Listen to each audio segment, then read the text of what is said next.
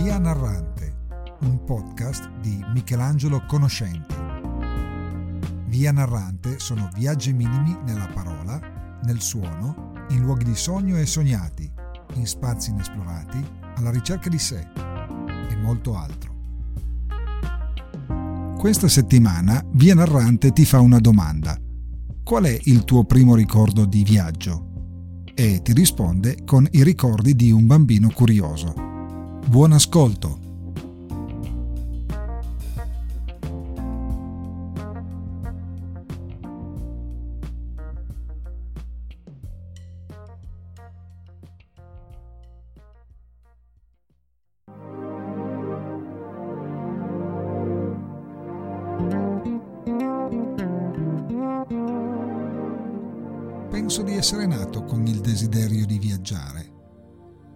Per punizione, in virtù di quale karma a me è ancora sconosciuto, i miei genitori non hanno mai avuto la patente e quindi un'automobile.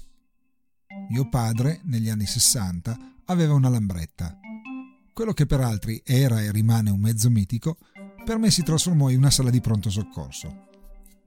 A quei tempi non solo non usava indossare il casco, ma le più elementari regole di sicurezza erano sconosciute Almeno mio padre, che dopo aver comodamente seduta mia madre sul sedile posteriore, assegnava a me un posto da osservatore privilegiato, in piedi fra lui e il parabrezza dello scooter, sul predellino.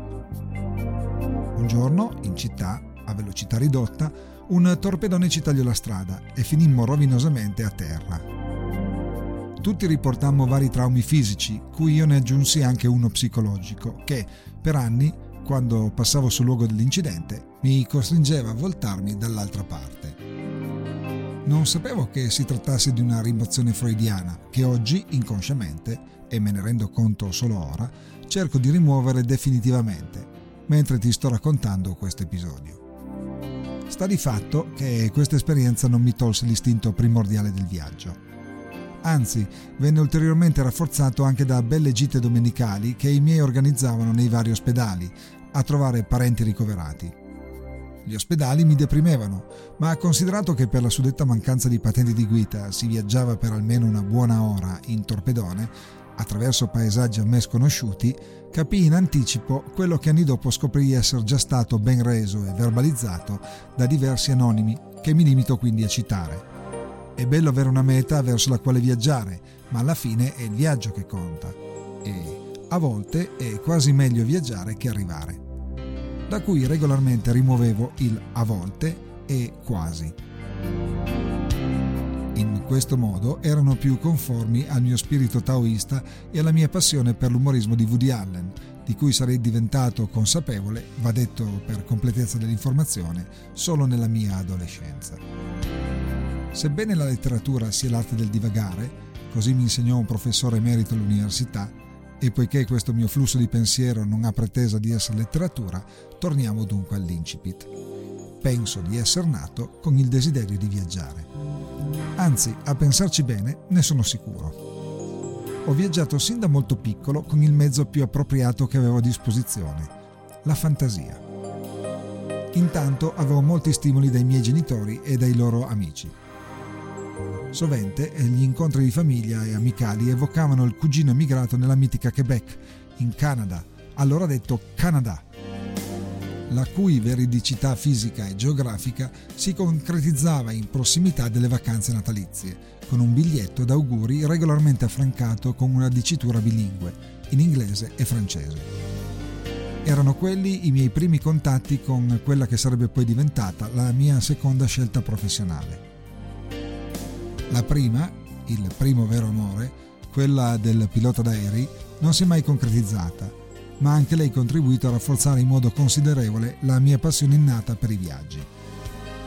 Il Canada, il Grande Nord, abitarono quindi la mia fantasia sin da piccino, prendendo poi una forma più specifica con i romanzi di Jack London, appena imparai a leggere mi resi conto che quella grande nazione non corrispondeva, per fortuna mia e dei suoi abitanti, al testo della casetta in Canada che mia madre canticchiava tanto volentieri. In famiglia c'erano però altri cugini in grado di alimentare la mia fantasia.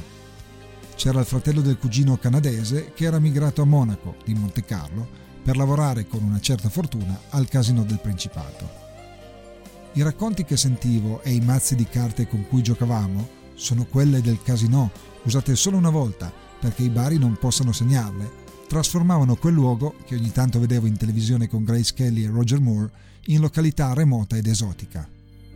Sebbene, crescendo, abbia poi scoperto che la distanza con il Principato era minima, 130 km, e oggi percorribile in poco più di due ore d'auto. Per me il viaggio verso Monaco attraverso la Varroia è ancora il viaggio, perché è stato il primo vero viaggio, di cui ti dirò, se avrai un po' di pazienza, più tardi. Il periodo natalizio portava in dono un altro luogo della fantasia e della geografia, ma questa volta meno scintillante e luminoso, il Belgio.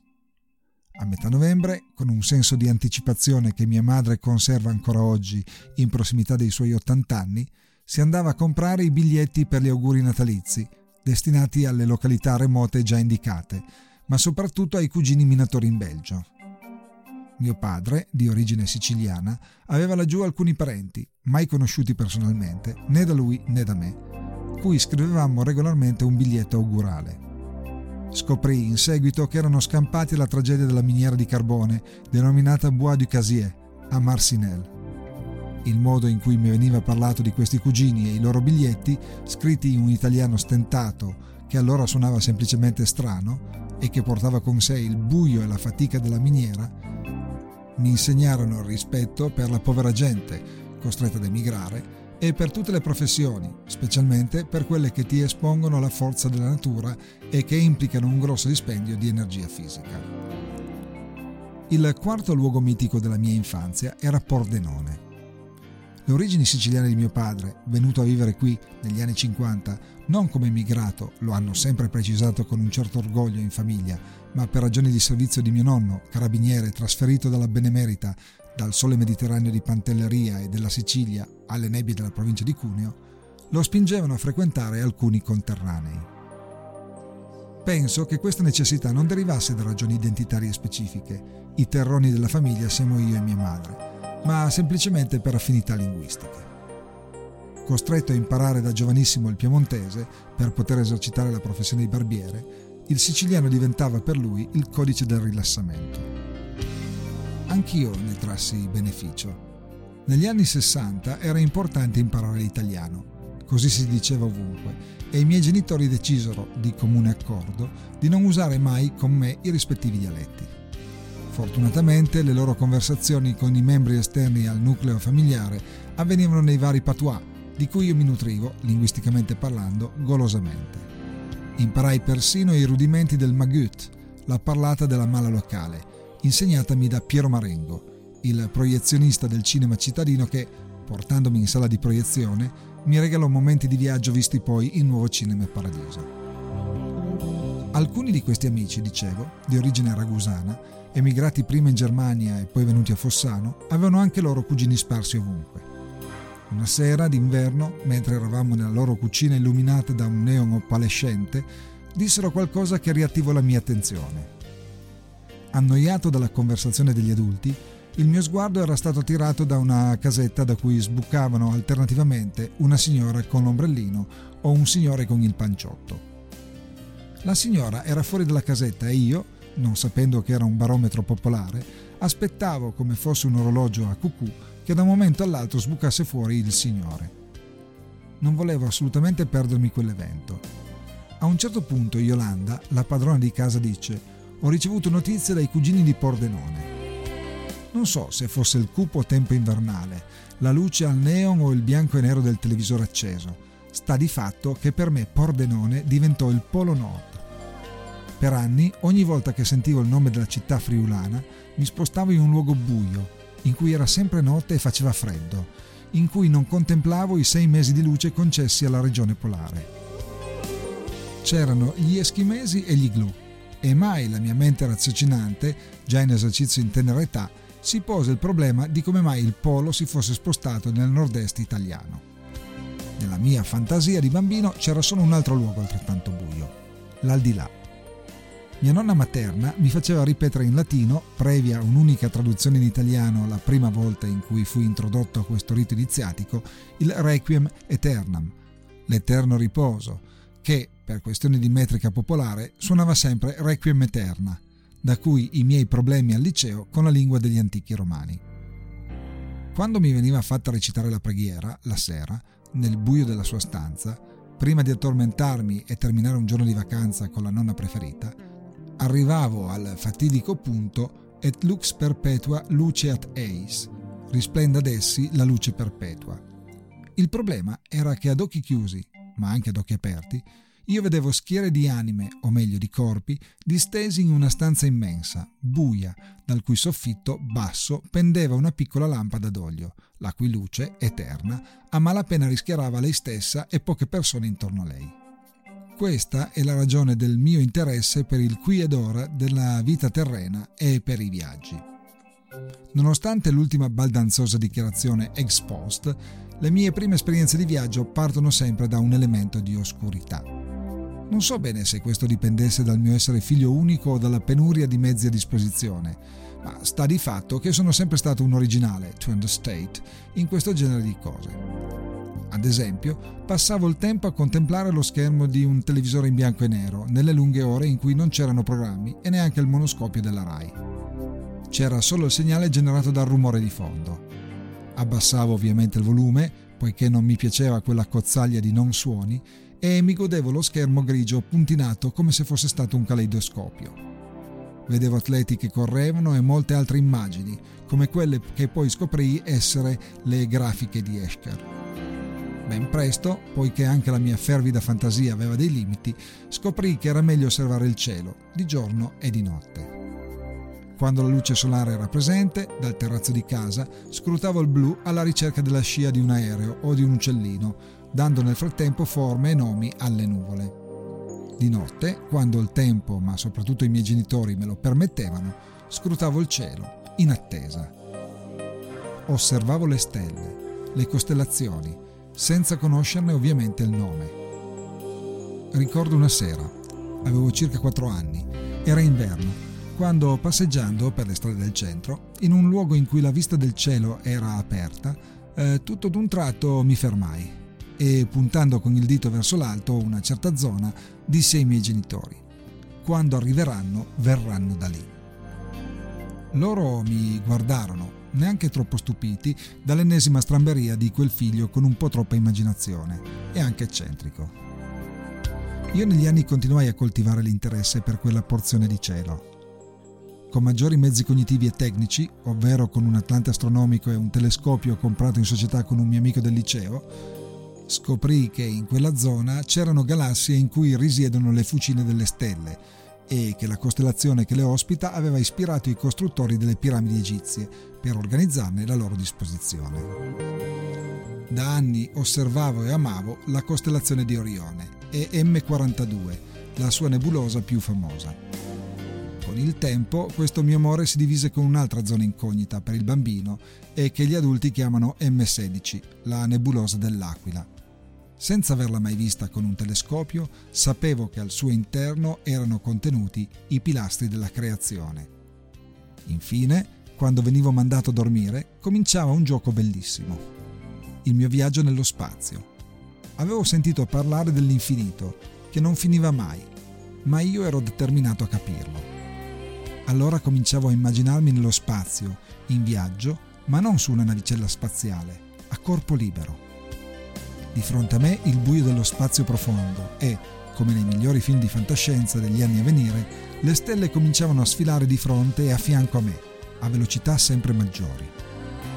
Penso che alcune volte sia arrivato a velocità prossime a quelle della luce, ma la mia fantasia di bambino aveva in sé l'intuizione di limite, per cui alcune volte il mio viaggio si interrompeva, ai limiti dell'universo, perché non riuscivo ad andare oltre e mi impaurivo oppure mi addormentavo e sognavo.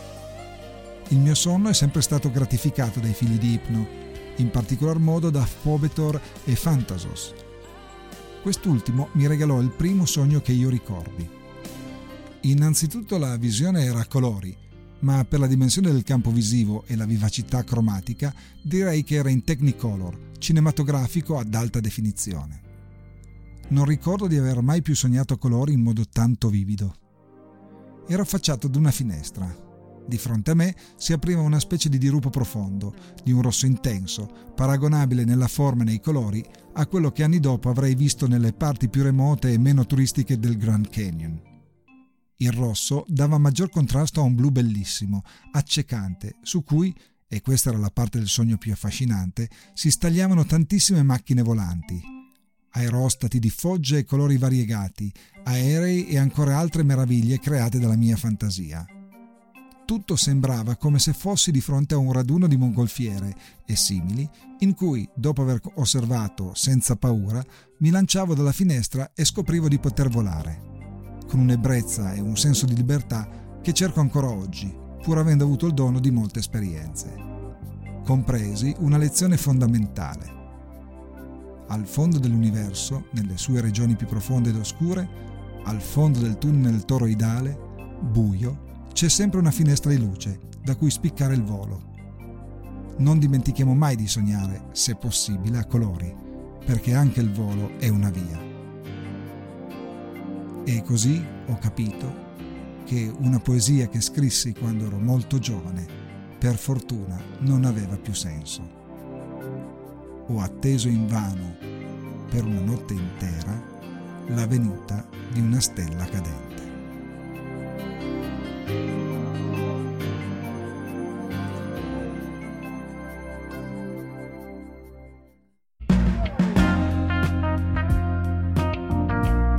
Hai ascoltato Via Narrante, un podcast di Michelangelo Conoscenti. Via Narrante sono viaggi minimi nella parola nel suono, in luoghi di sogno e sognati, in spazi inesplorati, alla ricerca di sé e molto altro. Grazie per l'ascolto. Ci ritroviamo la prossima settimana. Se hai apprezzato questo episodio, condividilo. Ciao! Puoi trovare i riferimenti, i riconoscimenti e le attribuzioni della colonna sonora per questo episodio alla pagina credits di vianarrante.it dove non diversamente specificato, suoni e musiche sono di proprietà di Michelangelo Conoscenti.